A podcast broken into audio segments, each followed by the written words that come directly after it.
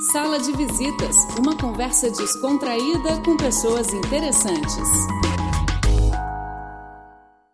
Olá, amigo, amiga, ouvintes do programa Sala de Visitas. Eu sou José Medeiros da Silva e hoje nós temos o prazer de conversar com o André Santos, um pesquisador estudante de doutorado na Universidade de Dilim.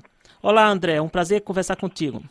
É com muito orgulho que venho falar para vocês. Obrigado, caro amigo José e ouvintes, ouvintes na China e ao redor do mundo. Ô André, e como foi que você descobriu a China? Para começar a história da China, eu tenho que voltar a mais ou menos uns 11 anos atrás, porque foi quando eu saí do Brasil. Na verdade, eu saí do Brasil quando eu tinha 18 anos. Eu fui estudar nos Estados Unidos. E no caso, eu, eu fiz minha, meu ensino superior meu bacharelado e mestrado numa universidade chamada Lewis, Lewis University, ou a Universidade da Lewis, que é uma universidade católica e laçariana. Depois da minha formação, eu comecei a trabalhar com recrutamento de estudantes.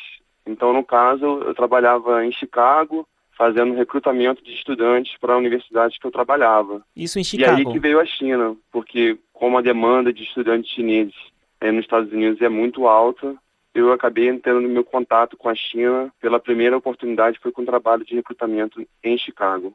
Ô, ô André, então quer dizer que muitos estudantes chineses procurando oportunidades de estudar nos Estados Unidos e assim você começou o seu contato com a China.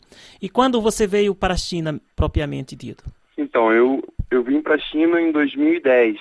É, foi uma oportunidade com a mesma empresa que eu que eu tinha uns contratos para trazer recrutamento de estudantes, é, me convidaram para trabalhar na China. E eu vim para Tianjin trabalhar no Instituto Técnico de Comunicação e, no caso, exerci a função como professor, dando aula de inglês, mas voltada para negócio, combinando aulas de marketing, administração, assim como o aperfeiçoamento da língua inglesa. É, então agora os ouvintes já mais ou menos entenderam como foi que você pousou aqui neste grande país, né? E e o doutorado, quando, quando é que começou? Bem, o doutorado, um ano atrás eu comecei. E foi, foi engraçado, porque eu, primeiramente eu vim trabalhar, né, uma oportunidade. Por exemplo, quando eu estava nos Estados Unidos, é, aconteceu a crise de 2009, né, que estourou a bolha imobiliária, e foi também quando começou o crescimento chinês. Eu vim para a China, foi um, uma aventura, um recomeço, né, porque é como eu acho viver na China é, é, um outro lado da moeda. Vamos dizer assim, por exemplo, os Estados Unidos é um lado, a China é o outro e talvez o Brasil estaria no meio. Então eu vim dois anos atrás, é, três anos atrás, dois anos atrás trabalhava e uma oportunidade apareceu por jogar futebol. Eu conheci um professor chamado professor é, Dr. Ram, ele é um coreano e jogando bola. E quando eu vim para Tianjin, não tinha tantos brasileiros, né? Na verdade, deveria ter menos de 10 brasileiros.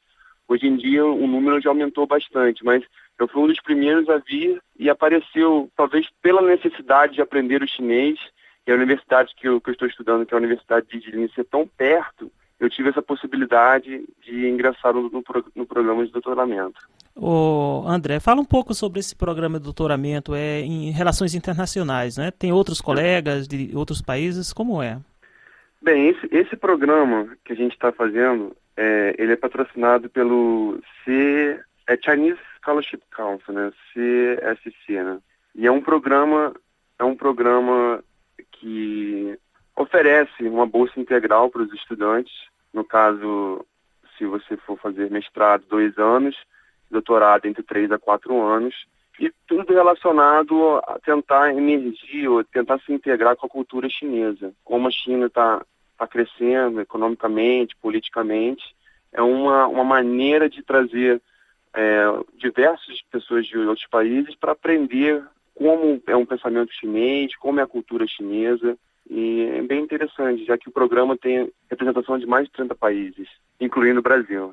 Ô, ô André, e você já definiu assim um tema da sua pesquisa? No momento eu estou trabalhando na minha tese, né? como um curso, o curso é, normalmente é um, um ano, um ano de, com matérias né, intensivamente, e agora no momento eu estou estudando, a área que eu estou focalizando é comportamento organizacional relacionado com lobby, como países é, usam lobby como é, uma peça política. é, essa cultura do lobby nos Estados Unidos é muito consolidada, né? Exatamente, exatamente. É uma prática intensiva. Sim. Por isso eu estou tentando descobrir se é aplicável em outros países. Entendi.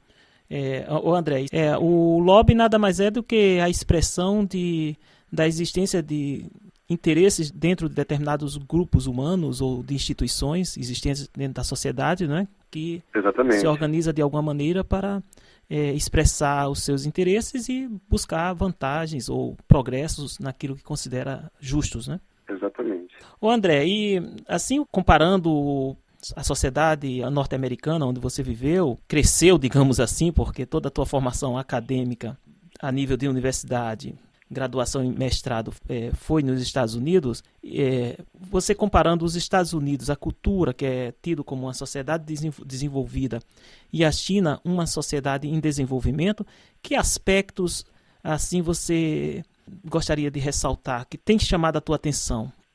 Quando eu fui para os Estados Unidos, eu era muito novo, né? tinha apenas 18 anos. Então, o que eu aprendi nos Estados Unidos é, é um, é um valor de ser mais independente, né? já que eu morei quase sete anos sem ter familiares por perto. E no caso, uma cultura americana é uma cultura que, de certa forma, influencia o mundo como um todo, desde mídia, cultural, é, empresas, tudo nesse caso aumentou meu, meus, meus horizontes culturais.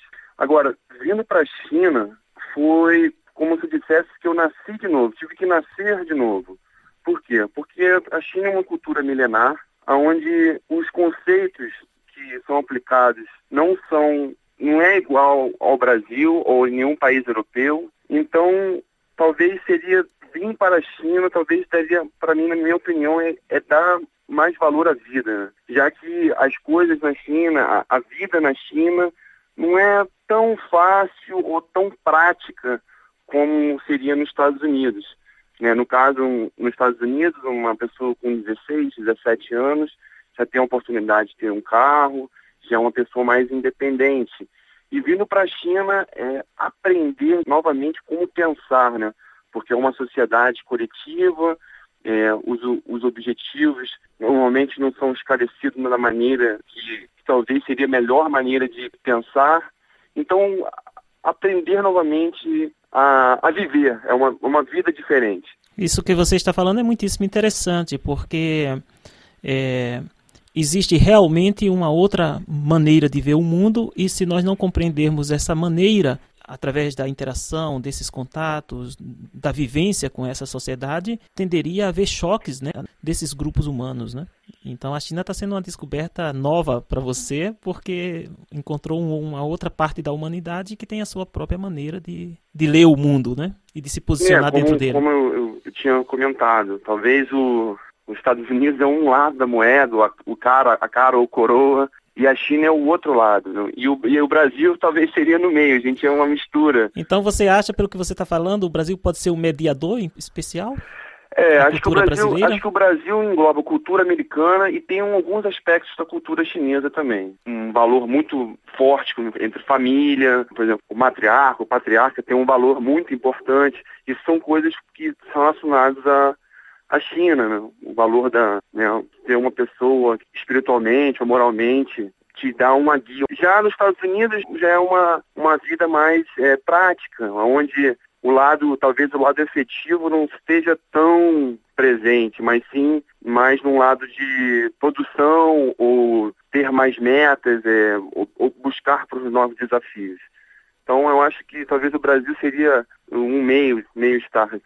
É, nesse sentido, é, que é o que eu estou te provocando, é o Brasil pode mediar, né? Mediar essas conexões, essa, esses encontros, essas conexões, né? Sim, claro. O Brasil politicamente é país que, que vai conectar esse eixo, porque, na minha opinião, né, em muitos países falta um, um, valor de sensibilidade, aonde eu acho que o brasileiro tem, é o valor de, de apreensão, sensibilidade, tentar entender não só um lado, mas os dois lados. O Brasil é e vai ser mediador de muitos, muitas circunstâncias. Então o Brasil tem esse papel e creio eu que futuramente a gente possa ser mediador não só de conflito, mas de várias outras áreas.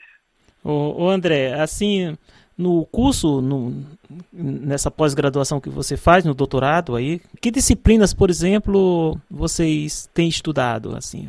Agora a gente, a gente estuda a língua chinesa, né, faz, uma, faz parte do currículo, mas na área onde a gente estuda tem relacionado a, a, a história da Ásia em geral, como os países se integraram, se, é, fizeram colaboração entre Coreia do Sul, Coreia do Norte, Japão e o sul da, sul da Ásia, incluindo Indonésia, é, Malásia, e como esses países conseguiram criar ou, ou ter mais estabilidade econômica. Outras aulas envolvem, envolvem é, política, é, teorias de relações internacionais e, e outras áreas relacionadas a tudo relacionado à política. André, você na nossa conversa você já mencionou assim essa essa tua proximidade com o futebol. Conta um pouco essa, essa experiência e, e como é que também o futebol como um instrumento para aproximação e, e fortalecimento de amizades. Você mencionou o seu caso específico com esse professor coreano. Na verdade, quando eu vim para Tianjin, né, que é uma cidade localizada na província de Jilin, é, a primeira coisa que eu tentei achar foi um, uma rede social para ver aonde eu poderia jogar futebol, porque acho que era a maneira mais fácil de estar em grupo e tentar se comunicar ou aprender um pouco da língua. Como Tianjin é uma área mais automobilística, né, como virou tipo um ABC paulista ou uma Detroit, Detroit da China, é, tive a oportunidade de jogar futebol com um pessoal que trabalhava nessa fábrica, né, que faz produção de carro, exportação de, de, de, de veículos. E nesse meio contato, eu comecei a conhecer outros estrangeiros e veio, veio a calhar de conhecer o professor Ramo. E ele convidou para jogar futebol, eu aceitei o convite e, posteriormente, a amizade foi crescendo, debatemos algumas oportunidades, até mesmo porque ele estudou nos Estados Unidos também, no estado de Virgínia, e calhou de eu conseguir a bolsa. E com muito orgulho é, aceitei a bolsa e eu acho que o futebol nisso tudo foi a, a chave, não só como um, um esporte para ajudar a pessoa mentalmente, mas sim uma maneira aonde culturas, crenças se unem só com um objetivo que seja a diversão. E por isso também que eu gostei da Dilin, porque o, o time que eu jogo, que eu jogo atualmente, eu jogo até hoje, é um dos únicos times que englobam todas as culturas. Então temos asiáticos, islâmicos, temos todas as culturas juntos jogando futebol. Então eu acho, eu acho que isso que fez a diferença. E talvez seja só um esporte, mas o valor, o valor agrega muito mais. E o simbólico disso, né? A reunião desses povos, porque a humanidade é uma só, é, digamos assim, embelezada na sua diversidade, né? Exatamente. Porque não é só o elemento da competição, pelo contrário, essa competição controlada e, e dimensionada mais para a arte e para a amizade pode gerar frutos fundamentais para a integração humana, né? Exatamente. Creio eu que todos, todos que, jo que jogam bola hoje a gente não só se considera uma companheiro de equipe, mas como uma família de diversos povos e diversas culturas que tentam se integrar e, e tentam buscar da melhor maneira possível um diálogo. Então, eu acho que um importante de um esporte ou, ou uma música é a, a importância de trazer pessoas, culturas, independentemente o que, que você acredita ou o que, que você pensa, mas só o fato de estar junto e, e ter uma reflexão, ter um diálogo, é isso que acho que o mundo precisa. Né? Quanto mais essa possibilidade de trazer pessoas, unirem as pessoas, em vez de tentar trazer problemas históricos ou diversificações que não levam a lugar nenhum. Isso, isso realmente é o desafio atual, é estimular e, e propagar essa percepção, né? de que precisamos agir juntos para o bem de todos, né? Sim, é. com, com, certeza. É, eu acho que nesse mundo que a gente vive hoje, não ter cooperação, não tentar entender o próximo, é, talvez será regressão de 100 a mil anos, não tentar evoluir. Eu acho que estamos numa, numa fase crítica e por isso que talvez o Brasil tenha uma importância nesse componente, ser o mediador, já que o Brasil é, temos tantos povos, tantas culturas, tantos diferentes pensamentos, tentar refletir isso globalmente, mundialmente. Olá, amigo ouvintes do programa Sala de Visitas. O nosso programa de hoje fica por aqui, mas essa conversa com André continua no próximo programa. Até lá.